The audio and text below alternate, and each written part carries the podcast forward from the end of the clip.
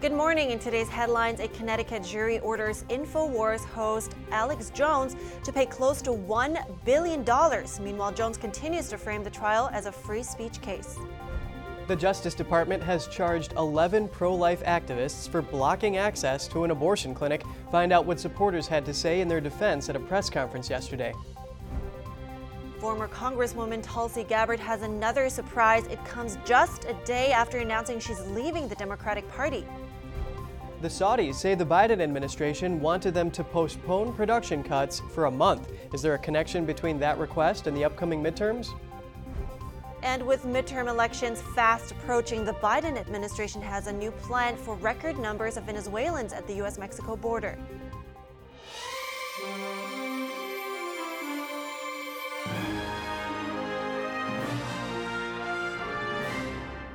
Good morning. Welcome to NTD. I'm Kevin Hogan. And I'm Evelyn Lee. Good Thursday morning. Today is October 13th.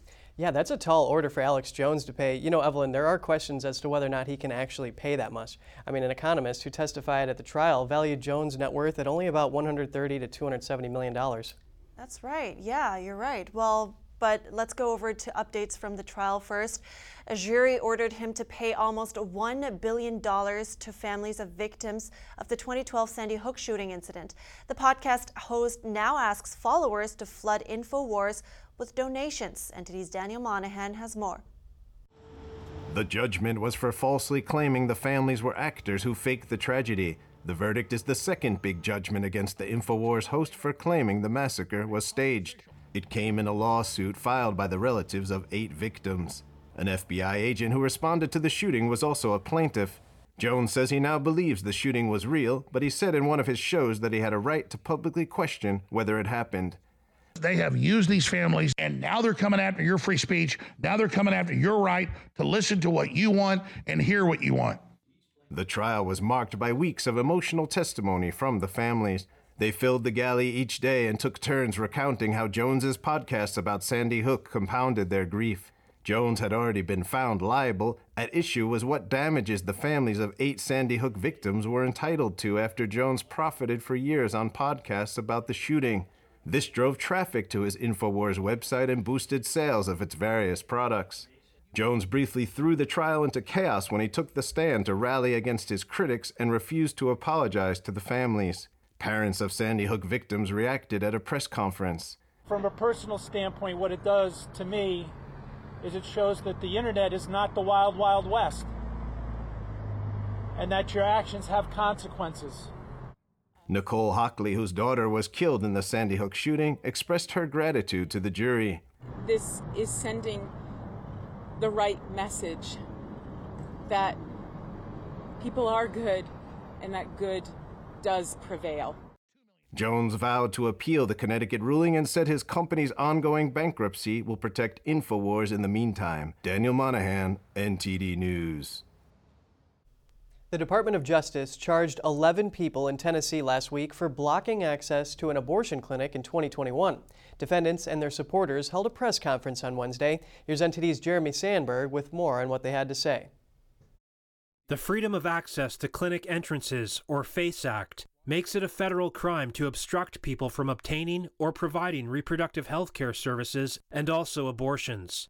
87 year old concentration camp survivor Eva Edl is one of the 11 pro life activists being charged with violating it. We honor those who during World War II tried to save victims of the Holocaust, yet punish those who tried to save preborn babies from abortion now. What has happened to us? What has happened to our nation? A federal grand jury also indicted seven of the activists on charges of civil rights conspiracy. Supporters of the defendants feel the legal foundation behind the charges is outdated and wrong. Both the Supreme Court in June and the will of the people here in Tennessee have spoken on this matter. The Constitution does not confer a right to abortion. The FACE Act is built upon the premise that abortion is a constitutional and civil right. And that was never true. That was always wrong. It was a lawless decree. The Supreme Court even admitted it in its most recent opinion that it handed down on Roe v. Wade. So, since that's the case, uh, the FACE Act is, should essentially now be null and void. Civil rights law prohibits two or more people conspiring to injure, oppress, threaten, or intimidate any person of any right or privilege secured to them by the Constitution or laws of the United States.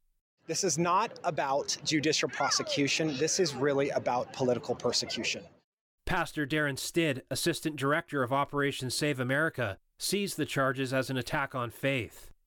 The federal government is weaponizing the FBI right now. The, the Biden administration is weaponizing the FBI since Roe versus Wade was overturned to attack as many pro life Christians as he possibly can. And what we want to do is shine a light on that so the whole public sees it. And we got an election coming up in November. We praise God we live in a society that still has elections. So we want to draw as much attention to this coming up to that election as we possibly can. State Senator Mark Pody believes the charges are unconstitutional and that it's important to stand together that even though it might not be affecting us or somebody we know personally, if we let it happen to our neighbor, sooner or later could happen to all of us. And we got to be very, very careful not to let our government turn into a tyrannical government where it can just do whatever it wants without following due process.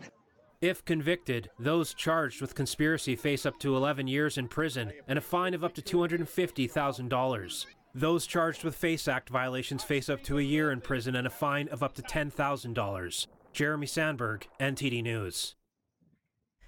Some more news on former U.S. Representative Tulsi Gabbard. The former Democrat will campaign for a Republican U.S. Senate candidate before the midterms. The one time presidential candidate announced Tuesday that she's leaving the Democratic Party. Gabbard says she can't remain in the Democratic Party that is, in her words, under the complete control of an elitist cabal of warmongers driven by cowardly wokeness. Trump endorsed Don Bolduc announced yesterday that the former Hawaii Congresswoman will be stumping for him. Bolduc is a retired Army general that won the Hampshire Republican primary, he will face incumbent Senator Maggie Hassan in the general election. Here's what Gabbard had to say on her podcast Tuesday.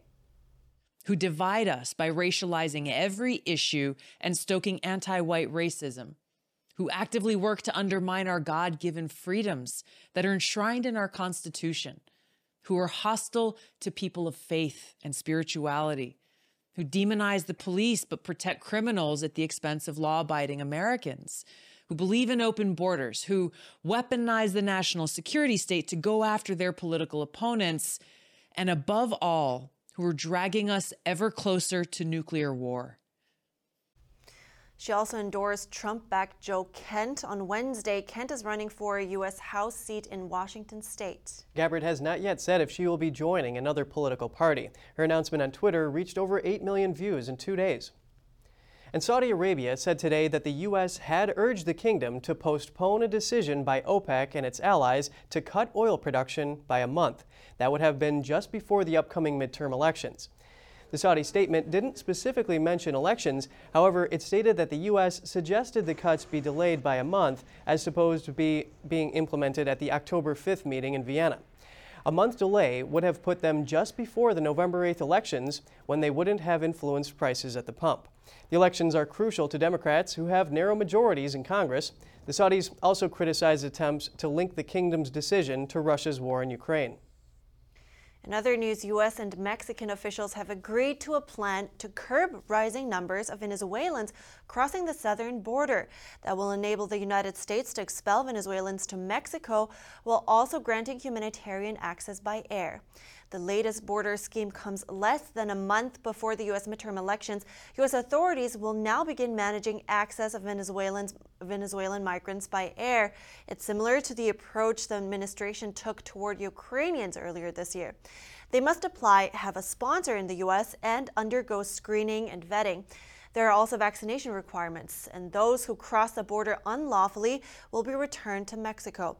Meanwhile, the number of Venezuelans picked up at the U.S. Mexico border has more than tripled since last year. The UN General Assembly voted on Wednesday to condemn Russia's attempted annexation of four Ukrainian regions. It demands that Moscow immediately reverse its actions. The vote in the 193 member world body was 143 to 5. 35 states estimated that, including China and India, it was that the it was the strongest support for the General Assembly in Ukraine and against Russia of the four resolutions since the start of the conflict on February 24th. Western nations engaged in intense behind the scenes lobbying ahead of the vote, while Russia's ally Syria warned against isolating Moscow. And coming up, homelessness is surging after many lost help from COVID programs. We speak to Sam Tsemberis, who is the founder of a nonprofit to end homelessness.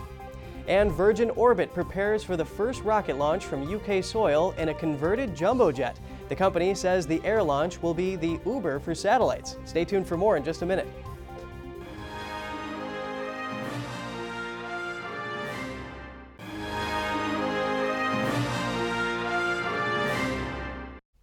Welcome back. New York investigators have made the largest fentanyl bust in the city's history, exceeding last month's rec- bust record.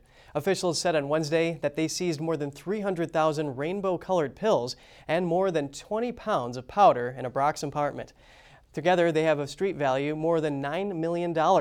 Two people have been charged. Last week, authorities seized 15,000 pills as part of an ongoing fentanyl trafficking operation. This followed last month's seizure of more than 15,000 fentanyl pills found in a Lego box.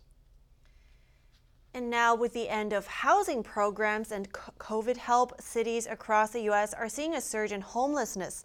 In California's capital, the number of homeless people jumped by 70% over two years. I spoke to the founder of a nonprofit organization to find out more. Joining me is Sam Tsemberis. He is the CEO and founder of Pathways Housing First. Good morning, Sam. Good morning. So, AP did a city by city survey recently and found with the end of COVID help, especially, and also housing programs ending, there is a surge in homelessness now. So, Sam, I want to know from you how has it been for you in the organization? Have you guys gotten busier? The government uh, had, the federal government especially, but also state, infused a great deal of money and was able to um, stem the uh, during the pandemic but but that federal support, emergency support, also stopped after the pandemic. So more people fell back into homelessness. There has always been in the in homelessness for the, at least the last 10 years more people seeking services seeking housing than there is housing available for them so that pressure has always been there it's just gotten worse and I mean, it's quite well known that, especially in states like California, it's been an issue for a long time. Now, how are you able to help areas like this? The way that homeless services help people who are homeless is one, to try and get them connected to some service, to some benefits, or to some housing assistance.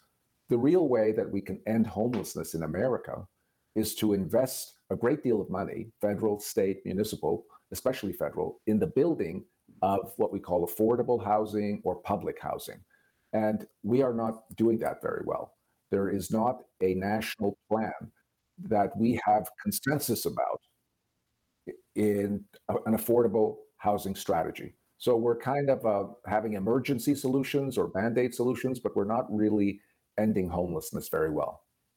Mm, and can you please, you know, give us a comparison between the short-term solutions that solutions, excuse me, that are that you are seeing right now versus you know the long-term ones that you just touched on? Well, short-term solutions are a kind of a crisis solution. Oh, let's get people out there and do some outreach and talk to homeless people, see what they want. We actually don't need to do that. We know that most homeless people need direct access to a place to live. Other short-term crisis solutions are let's build shelters, you know, and bring people into shelters until they can get their lives back together and get a job and get back into housing. So those are emergency solutions.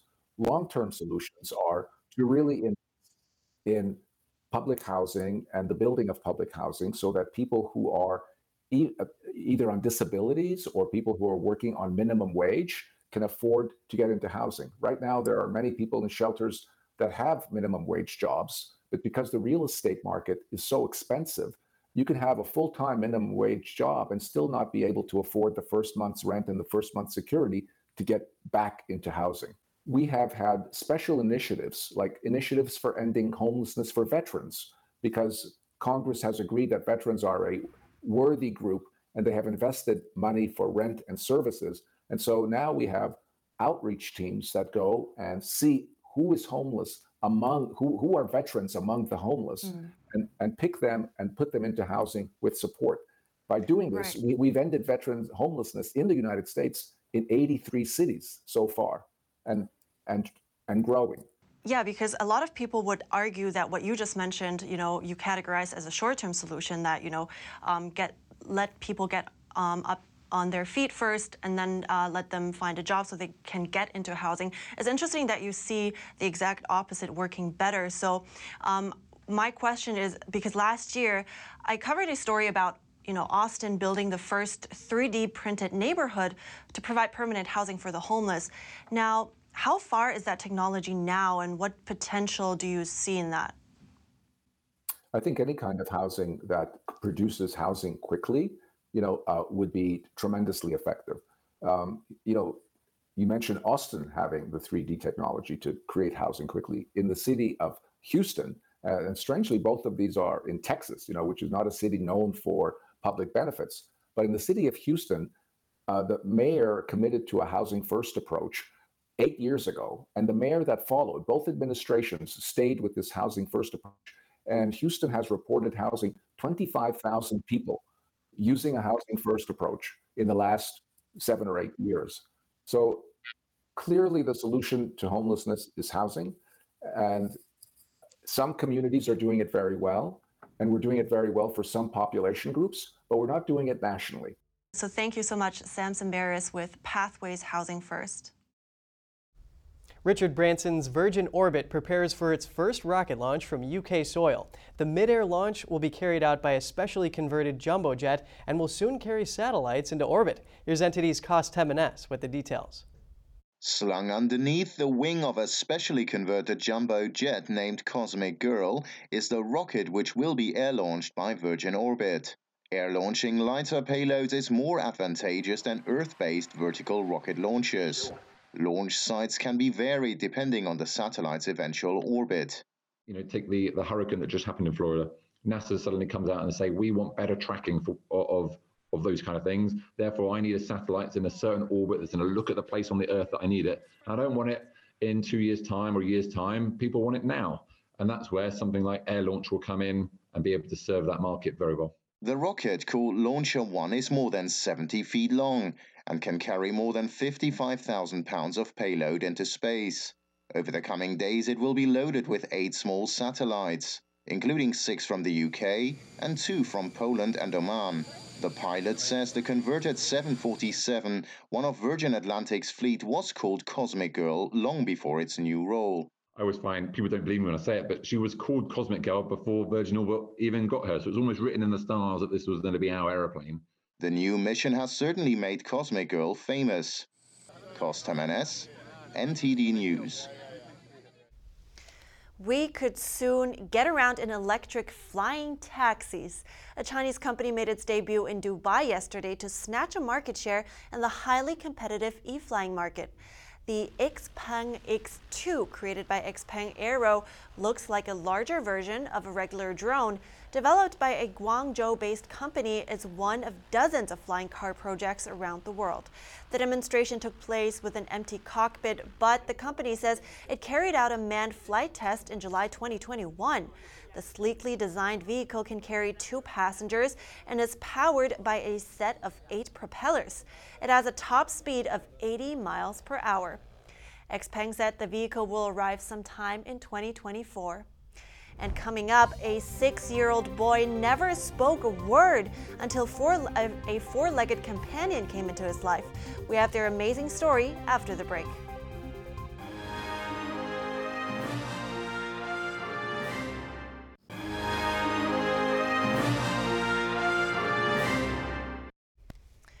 Welcome back. We have an amazing story for you now. And an autistic boy's world was brought to life when he met his life companion, Fern the dog.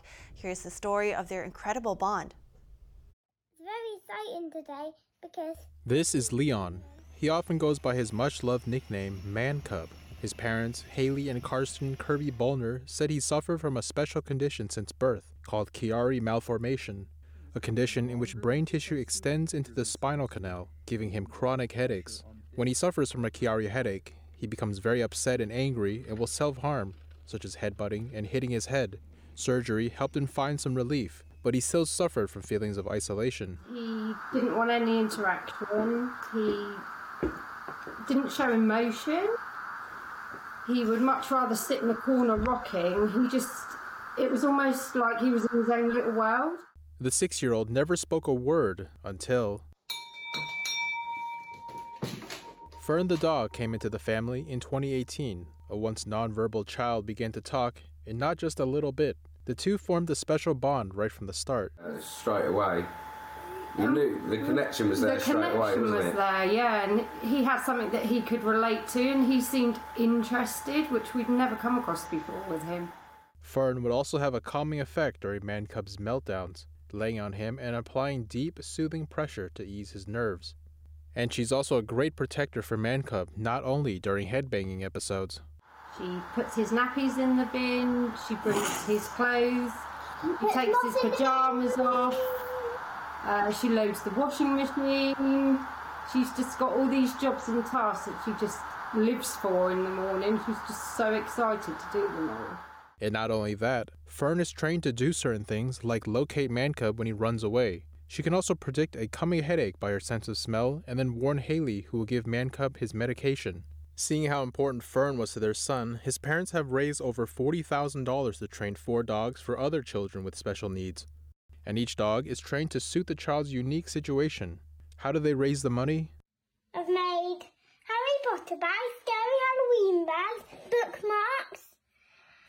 Treat bags, and poo bags, and a scary and a sausage dog bag. Through another love of man cubs, Look it. homemade embroidery. Chenchi Gao, NTD News. Oh, that dog Fern deserves a really special treat, you know, and it really is incredible that she can detect his headaches in advance and get him his medication. You know, Evelyn, service dogs are trained to sense distress and wake up veterans with PTSD who are having a nightmare. That's very interesting. And I actually really loved the ears that Leon had on. I don't know if you saw that, but Oh, that yeah, was very cute. cute. But you know, some experiments actually have also shown that dogs can smell cancer in patients' breath. So I just think it's mind blowing what these animals can do that we as humans can't do. I mean, without special equipment, of course, but we cannot do. Yeah. And on to some other animal news. The National Forest Service has put out an unusual traffic warning for visitors to Utah. They want to warn visitors to Manti-La Sal National Forest that it's the time of year when livestock are on the move. A forest ranger captured this video of a herd of sheep standing in the road near Price, close to the center of Utah. Rangers say it's possible to move forward when encountering a flock of sheep like this if you drive very, very slowly. And they say visitors to the National Forest should be extra sheepish about taking blind curves this time of year. Very funny. I see what you did there. I had to throw it in. Okay, so moving on, I bet you guys remember Fat Bear Week, the contest. Your favorite. Yes, it really was, because we have a winner. The champion is in Alaska. It's Bear 747, and he has been piling on the pounds to get him through winter. Looks like it's paid off because fans voted him the winner of the annual competition, and it's been intense because a voting scandal nearly cost him his title. There's a new Fat Bear Week champion at Alaska's Katmai National Park and Preserve. The annual competition starts when the park's bears congregate looking for a great big final meal before they head off to hibernation. Fans from around the world can vote for their favorite behemoth bear on explore.org. This year, Bear 747 not only ripped apart the salmon, but also the competition. Estimated to weigh around 1,400 pounds or more than 630 kilograms, experts say he is one of the biggest brown bears on the planet. The competition, though, was filled with some controversy in the semis when officials found thousands of unverified spam votes for another bear. But after that was clarified, 747 was cleared for landing and jiggled his way to the crown. Even though 747 is not one to fish for compliments, his online profile says he keeps his status by his size alone, not needing to turn aggressive, proving that nice bears don't always finish last. Man, aren't we glad they could resolve this issue and we, fo- we found a rightful winner? Oh, yeah, absolutely. Don't want to lose sleep over it. And, you know, it's too bad my bracket just didn't pan out. Too bad. Dang it. Good luck next time. well, that's all for today's program. We'd love to hear from you. Before you go, you can share your thoughts and your story at ntdgoodmorning at goodmorning at ntd.com. So shoot us an email if you'd like. Thanks for watching. Have a great day. I'm Evelyn Lee. And I'm Kevin Hogan.